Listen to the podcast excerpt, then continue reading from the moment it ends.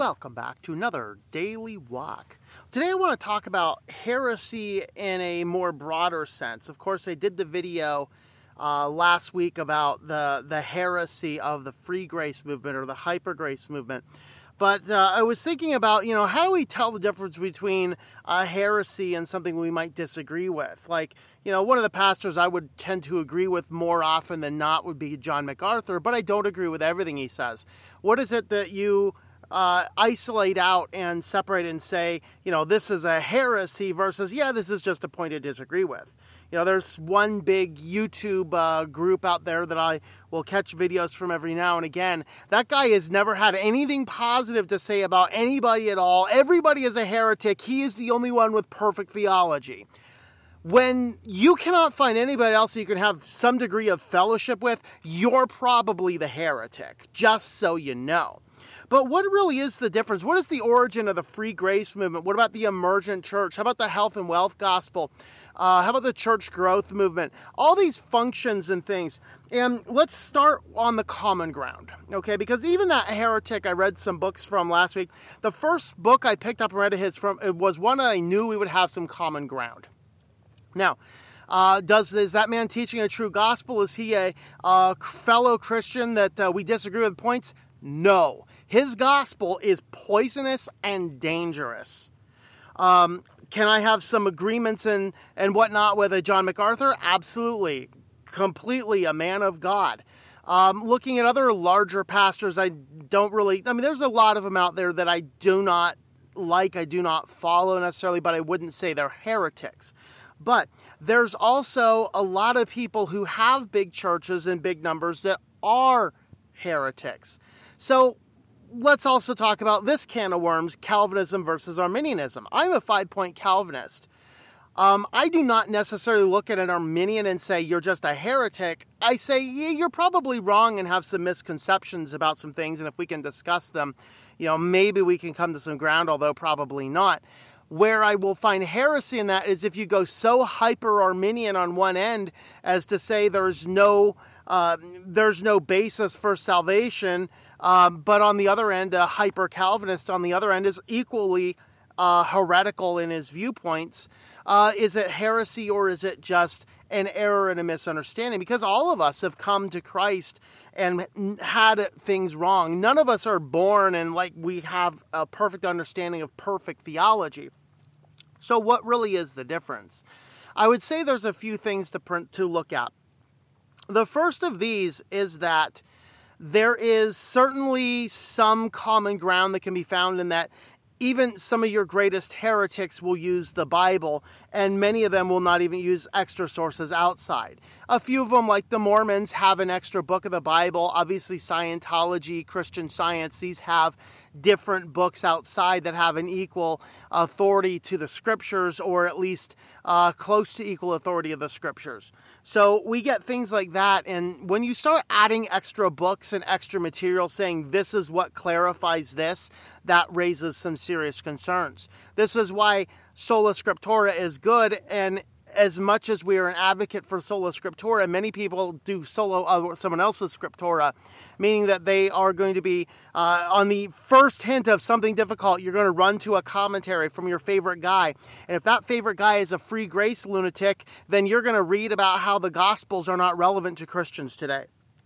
If it's a church growth guy, you're probably going to find some business motivation stuff, something to create a pragmatic plan. If it's a if it's an emergent church, they'll say, well, you know, what's your truth? If you find somebody who's like health and wealth, they'll be like, well, ultimately you just have to have faith. It's funny, all these health and wealth teachers, you know, they're losing their vision and their hair and getting sick and stuff. It's kind of funny. Um, but uh, but let's go and talk about where do these heresies come from? What is it that draws people into uh, health and wealth? Of course, that's that's last generation's error. We don't see as much of that today, other than a Osteen and a, a few other uh, old teachers here and there. Uh, you can get fly in a big tube full of demons with uh, Kenneth Copeland or whatever else. Get in a long tube with a bunch of demons. Um, but all of the heresies I've named, we have the emergent church. Let's summarize these real quick. The emergent church is a postmodern church. They do not believe there is absolute truth. Well, Jesus says, I am the way and the truth and the life. No one comes to the Father except through me. Jesus is the arbiter of true truth. The emergent church throws that off.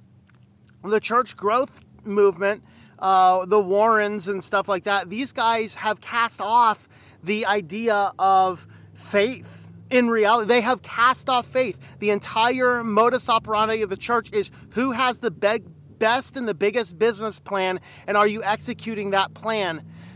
That is the hallmark of the of the church growth church. The free grace movement completely misunderstands the principles of sanctification. They have no ability to reconcile what is going on as far as salvation. They don't understand that a new believer takes time to grow in Christ. We, they don't understand a lot of these principles. The emergent church saw a problem with the way church has been done and says, you know, the church has gone away with all forms of traditions. They've gone away from all forms of, of apparent holiness. And so they wanted to adopt something that was more mystic in its, in its root. And all of these had some good things. And there's stuff you can find in these that are, you know, quote, good things that can be found in each one of these movements.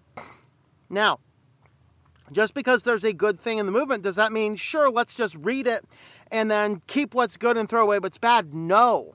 And that is an, an error that we find on, um, you know, one big um, Christian YouTuber says that, you know, if you discourage someone, you call somebody heretic and you're discouraging them from, um, from listening to a Joel Osteen or, or whatever else, you might be stealing their blessing for the day.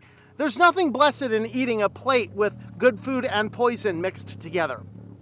Now, what is the point of the error? The thing is is that we have to rightly divide and we have to make these decisions about what we do.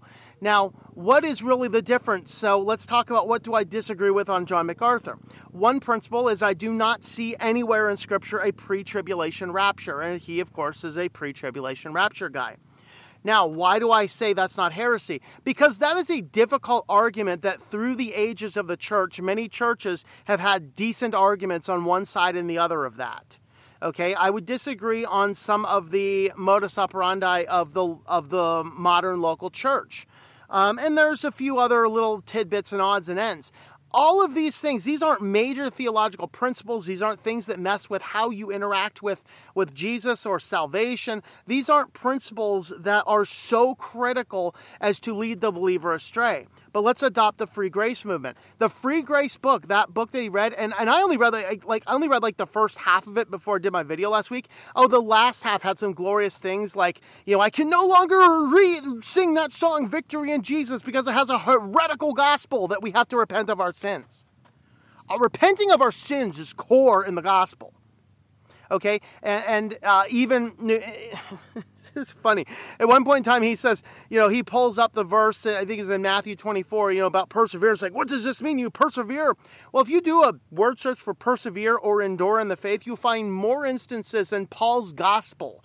In fact, the upcoming book we have, Joash's Influences, that I have coming out, I actually quote two verses about perseverance, why that's critically important, and neither one of them were from the Gospels. One was from Paul and one was from Peter.